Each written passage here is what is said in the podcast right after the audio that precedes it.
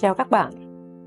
Hôm nay tôi chia sẻ với các bạn một cái đề tài khác là làm sao để chúng ta học cách thương xót cái người mình thương. Chúng ta sống bằng tình yêu và chắc chắn chúng ta cần có lòng thương xót như kỳ trước tôi có nói đến ha. Vậy thì làm sao để học cách thương xót người bình thường? Bằng cách biết rằng họ sẽ không biến thành họ trong một ngày, mà có cả một cái lịch sử để họ trở thành họ của ngày hôm nay. Trong cái lịch sử này có những lúc chúng ta thấy họ nhận được rất nhiều phúc lành và cũng có những tổn thương ha. Vậy thì chúng ta hãy vui với họ vì những phúc lành, nhưng điều quan trọng hơn là chúng ta thấu hiểu và thương họ vì những tổn thương, mất mát, thiếu thốn, những cái trải nghiệm bị tước đoạt mà họ đã trải qua. Nhà tâm lý học Erikson giới thiệu một cái nền tảng khoa học giúp ta thấu hiểu cái lịch sử này. Ông tìm ra rằng là mỗi giai đoạn phát triển con người có một nhiệm vụ tâm lý phải hoàn thành. Các bạn nhớ lại cái thời thơ ấu của mình ha, có những cái nhiệm vụ thể lý mình phải hoàn thành mỗi giai đoạn để có thể lớn lên và phát triển bình thường. Người ta hay nói là 3 tháng biết lạy, 7 tháng biết bò, 9 tháng lò dò biết đi đó. Thế không phải đứa bé nào 9 tháng cũng có thể lò dò biết đi đâu.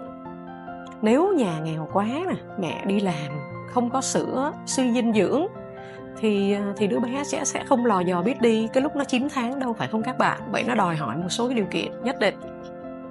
Tôi biết một người hồi nhỏ xíu bị nhốt trong một cái lồng, bởi vì người lớn ai cũng phải vất vả mưu sinh. Cái này là ở trong một cái vùng quê rất là nghèo khó ha.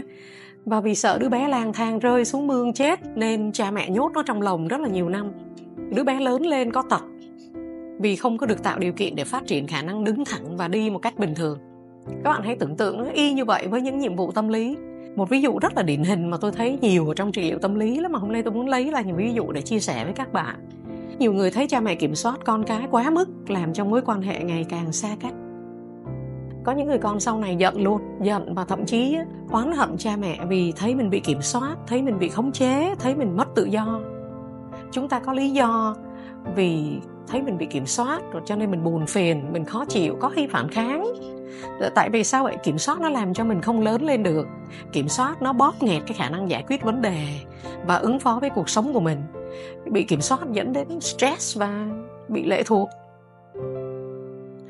Nếu mà hồi nhỏ mình bị kiểm soát mà mình không có được cho tự lập đó, thì nó làm cho mình khó xác định ranh giới giữa mình và người khác. Khi lớn lên khó biết lắm, khó biết người khác được quyền can thiệp tới đâu vào cái cuộc sống và những quyết định của mình. Nhiều khi mình để cho người khác dẫm đạp lên cái ranh giới bản thân của mình mà mình đau khổ, mà mình không biết là mình đúng hay họ đúng. Mình có quá đáng không khi mình yêu cầu họ là phải tôn trọng mình. Bị kiểm soát và can thiệp quá nhiều cũng có thể khiến mình trở thành người kiểm soát người khác, xâm phạm ranh giới và tự do của người khác mà mình không biết.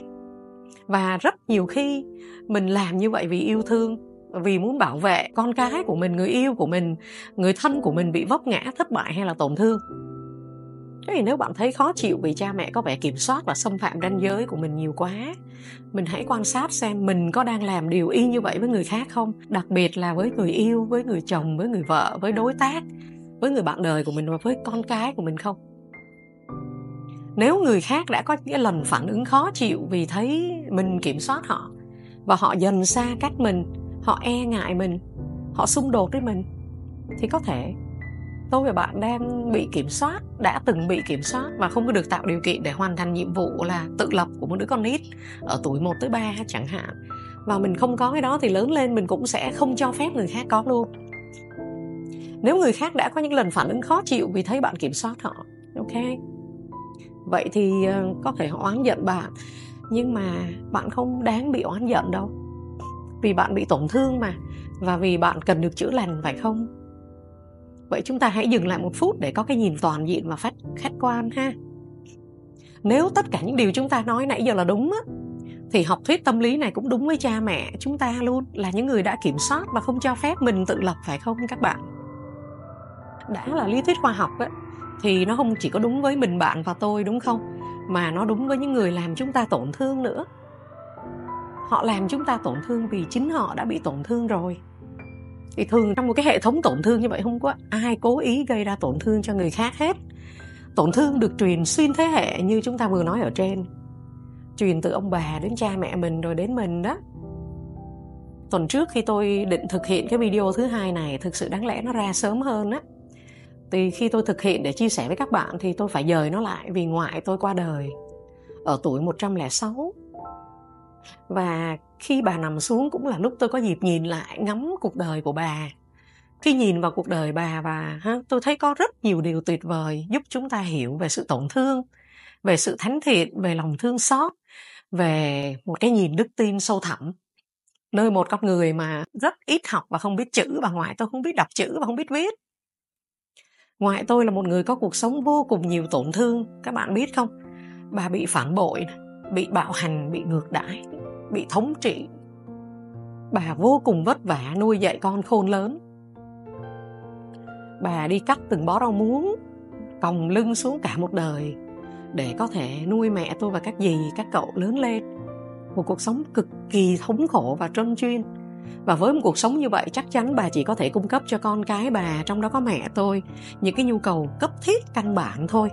Bà không bao giờ có thể nói một lời yêu thương theo cái cách mà chúng ta được dạy và kỳ vọng ngày hôm nay. Bà mắng con, dĩ nhiên đánh con để dạy con. Tôi ngồi tôi nhìn lại, tôi nghĩ về là nếu quan sát kỹ hơn, bà đã cho con bà tất cả những gì bà có thể. Và tôi nhớ năm 1978 đó, khi cả nước tột cùng khó khăn, rất nhiều người đói, mà nhà bà chỉ còn một ít bột thôi, bà luộc lên và phát cho cả xóm cùng ăn. Tôi nhớ đến một cái bà quá thành Sarepta, hay lắm. Tôi nhớ bà quá trong Kinh Thánh nói đến cái chuyện là bà chỉ còn một ít bột thôi, và bà đã làm cho vị ngôn sứ một cái bánh cho ông ăn trước khi bà với con làm cái bánh cuối cùng ăn để mà chết. Thì bà ngoại tôi thấy rất tuyệt vời, bà tuyệt vời, kinh khủng lắm. Tôi thấy bà đã sống một cuộc sống rất đẹp, nghĩa là bà đã sống một cuộc đời cao quý và theo tôi là thánh thiện. Vì bà chịu đựng những đau khổ này trong đức tin quyết liệt và cái niềm yêu mến Chúa âm thầm nhưng rất vững chắc, các bạn biết không? Những cái tổn thương của bà dĩ nhiên là ảnh hưởng nhiều đến mẹ tôi. Và vì quá vất vả, quá đau khổ, có những lúc mẹ trút những cái tổn thương dày đặc trong cuộc đời của mẹ lên con cái, lên tôi chẳng hạn, qua những cái trận đòn, những cơn nóng giận, và đôi khi qua những lời mắng rất là đau mà bà không hề cố ý và cũng không hề biết. Lúc nhỏ đó, tôi và bạn khi nghe những cái lời mắng đó, khi thấy những cái phản ứng đó, có thể mình sợ. Đến cái tuổi teen hay là tuổi vị thành niên, chúng mình có thể phản ứng cái kiểu giận và thậm chí oán hận nơi một số người. Tôi thì không oán hận tí nào ha, nhưng mà là sợ. Tuy nhiên khi trưởng thành, chúng mình hoàn toàn có thể chọn nhìn đúng sự thật của vấn đề và mình phản ứng trong sự thật. Vậy thì đó là những cái sự thật nào và mình phản ứng sao là phản ứng trong sự thật các bạn? Cái sự thật thứ nhất là cái cách nuôi nấng, chăm sóc, đối xử mà cha mẹ đã dành cho bạn và tôi, cho tụi mình á, dù đôi khi rất khó hiểu và sát thương. Đó là tất cả những gì họ có, những gì họ đã cho là tất cả những gì họ có các bạn. Những gì họ đã cho là tất cả những gì họ có, và nó thường vượt xa những gì họ đã nhận được trong tuổi thơ của họ đó. Sự thật thứ hai là gì? Nếu cha mẹ làm mình tổn thương thì hãy tin tôi, họ đã bị tổn thương hơn bạn và tôi nhiều. Họ rất đáng để chúng ta thương xót vì những khiếm khuyết do tổn thương họ đã trải qua. Mà xưa nay chúng ta chưa bao giờ có giờ ngồi xuống, chưa bao giờ dành giờ để lắng nghe hết. Sự thật thứ ba là gì? Là vì họ đã bị tổn thương hơn bạn và tôi nhiều, họ rất đáng để chúng ta biết ơn. Vì bất cứ điều gì họ đã cố gắng để cho chúng ta biết ơn vì tất cả những cố gắng lớn lao mà họ đã có để cho chúng ta tất cả những thứ họ có thể cho, dù là còn rất nhiều giới hạn. Y như cái cách chúng ta đang cố gắng cho người yêu, cho vợ, cho chồng, cho con, cho cái, cho tất cả những thứ mà chúng ta có, nhưng mà đôi khi không phải lúc nào cũng tròn vẹn đâu, và không phải lúc nào cũng làm họ hài lòng, đúng không? Có lúc chúng ta buồn bởi vì sao chúng ta cho tất cả rồi mà họ vẫn không hài lòng, thì cha mẹ chúng ta cũng vậy. Có thể có nhiều người nằm xuống rồi ha, cũng có thể có nhiều người đang ở sát bên cạnh chúng ta và họ vẫn đang tiếp tục sát thương chúng ta mỗi ngày mà họ không biết. Và họ sát thương mình, chỉ có nhìn thấy là họ sát thương mình thôi, nhưng mình không nhìn thấy vết thương xé toạc đằng sau những cái hành vi họ sát thương mình. Vậy thì họ có một cái lịch sử rất đau đớn, mình có biết không? Mình có bao giờ mình lắng nghe không? Mình có bao giờ mình dám dành giờ ngồi xuống và nói những cái ngôn ngữ rất tử tế để họ mở lòng ra được không?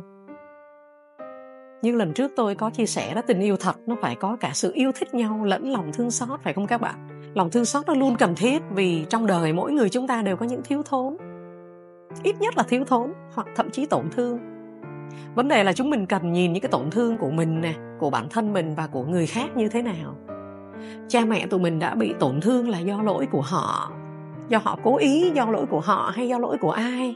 Và chúng ta cần làm cái gì trước những cái tổn thương đó, tại vì những cái tổn thương nó làm cho mình bị thương. Cái cách tuyệt vời nhất là chúng ta quay về lời Chúa. Tôi vô cùng yêu thích cái đoạn lời Chúa sau đây. Một cái đoạn lời Chúa giúp chúng ta có câu trả lời trọn vẹn, tuyệt vời và đầy hy vọng cho những câu hỏi ở trên. Tôi sẽ mời bạn đọc thử lại Tin mừng theo Thánh Gioan chương 9 câu 1 cho tới câu 41. Cái đoạn nó như thế này: Khi ấy Đức Giêsu nhìn thấy một người mù từ thuở mới sinh, và các môn đệ hỏi người: Thưa thầy, ai đã phạm tội khiến người này mới sinh ra đã bị mù, anh ta hay cha mẹ anh ta? Tôi lặp lại cái câu này hay lắm. Các môn đệ hỏi người: Thưa thầy, ai đã phạm tội khiến người này mới sinh ra đã bị mù, anh ta hay cha mẹ anh ta? Đức Giêsu trả lời: Không phải anh ta, cũng chẳng phải cha mẹ anh ta đã phạm tội, nhưng chuyện đó xảy ra là để các việc của Thiên Chúa được tỏ hiện nơi anh. Việc đó xảy ra là để các việc của Thiên Chúa được tỏ hiện nơi anh. Chúng ta phải làm những việc của Đấng đã sai Thầy khi trời còn sáng. Đêm đến không ai có thể làm việc được. Bao lâu Thầy còn để thế gian, Thầy là ánh sáng thế gian. Nói xong Đức Giêsu nhổ nước miếng xuống đất, trộn thành bùn và sức vào mắt người mù, rồi bảo anh ta: Anh hãy đến hồ Siloác mà rửa. Vậy anh ta đến rửa hồ, và khi về thì nhìn thấy được. Đoạn tin mừng này hay lắm các bạn ơi. Tôi sẽ mời các bạn lấy giờ đọc đi đọc lại và cầu nguyện. Đứng trước những cái tổn thương của anh mù đó, tổn thương đang hiện có là mù mắt của anh mù, các môn đệ cũng không hiểu. Và các môn đệ nghĩ là cái này do tội lỗi của anh ta mà có, hay là do tội lỗi của cha mẹ anh ta.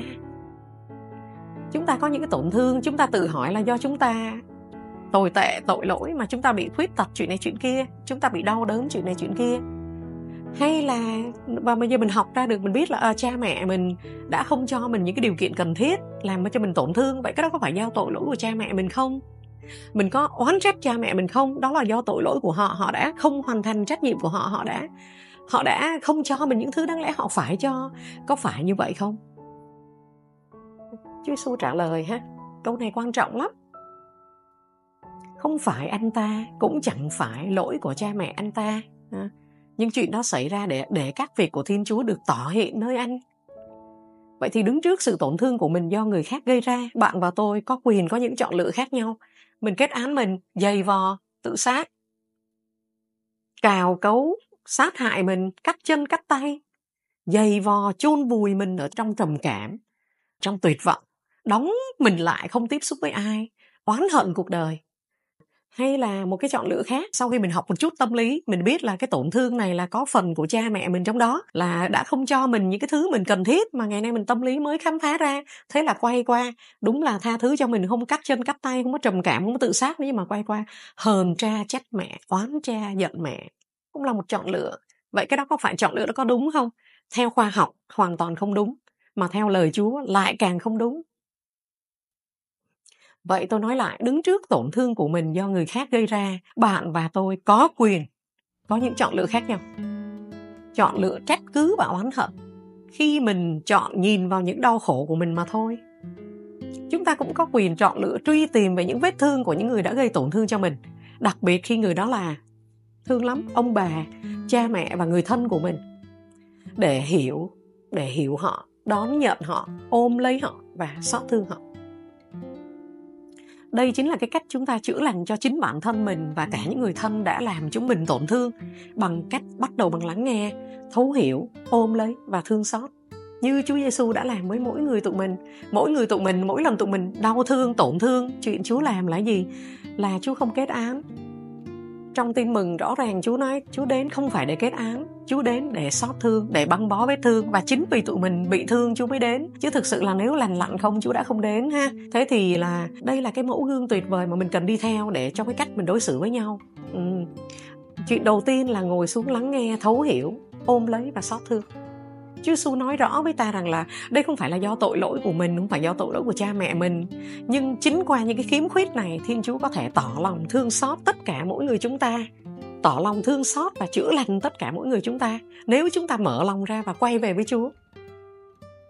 Có một người thân trong gia đình tôi khi thấy con của một người hàng xóm chơi bời lêu lỏng á, làm cho cha mẹ nó rất đau khổ. Mà tụi tôi hỏi là sao mà ba mẹ nó cũng rất đàng hoàng, ba mẹ nó cũng muốn nó quay về, ba mẹ cũng khẩn thiết lắm, làm đủ thứ kiểu hết, tìm đủ thứ cách chữa lành để con bé có thể quay về. Thì anh nói vậy nè, có khi nhờ chuyện đó mà cha mẹ nó bắt đầu thấy bất chấp sự thành công về học vấn và tài chính của mình bất lực trước cái đà tụt dốc của đứa con.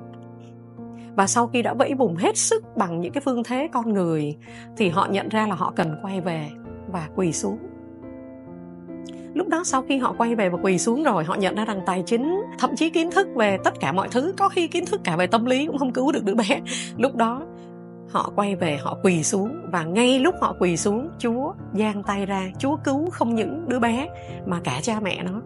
Tại vì nếu mà cha mẹ nó không quỳ xuống, không quay về thì Chúa chỉ cứu đứa bé thôi chăng? Vậy thì khi họ quay về, họ quỳ xuống, Chúa cứu cả đứa bé, Chúa cứu cả cha mẹ. Vậy là Chúa cứu cả gia đình. Cha mẹ nó là những người trước đó chỉ dựa vào sự thông thái của mình giải quyết mọi vấn đề thôi, và như vậy là lạc mất và hư mất. Thế thì lúc này Chúa cứu cả cha mẹ và cứu cả đứa con. Vậy thì nếu thấy mình tổn thương, tại sao chúng ta còn chưa quay về?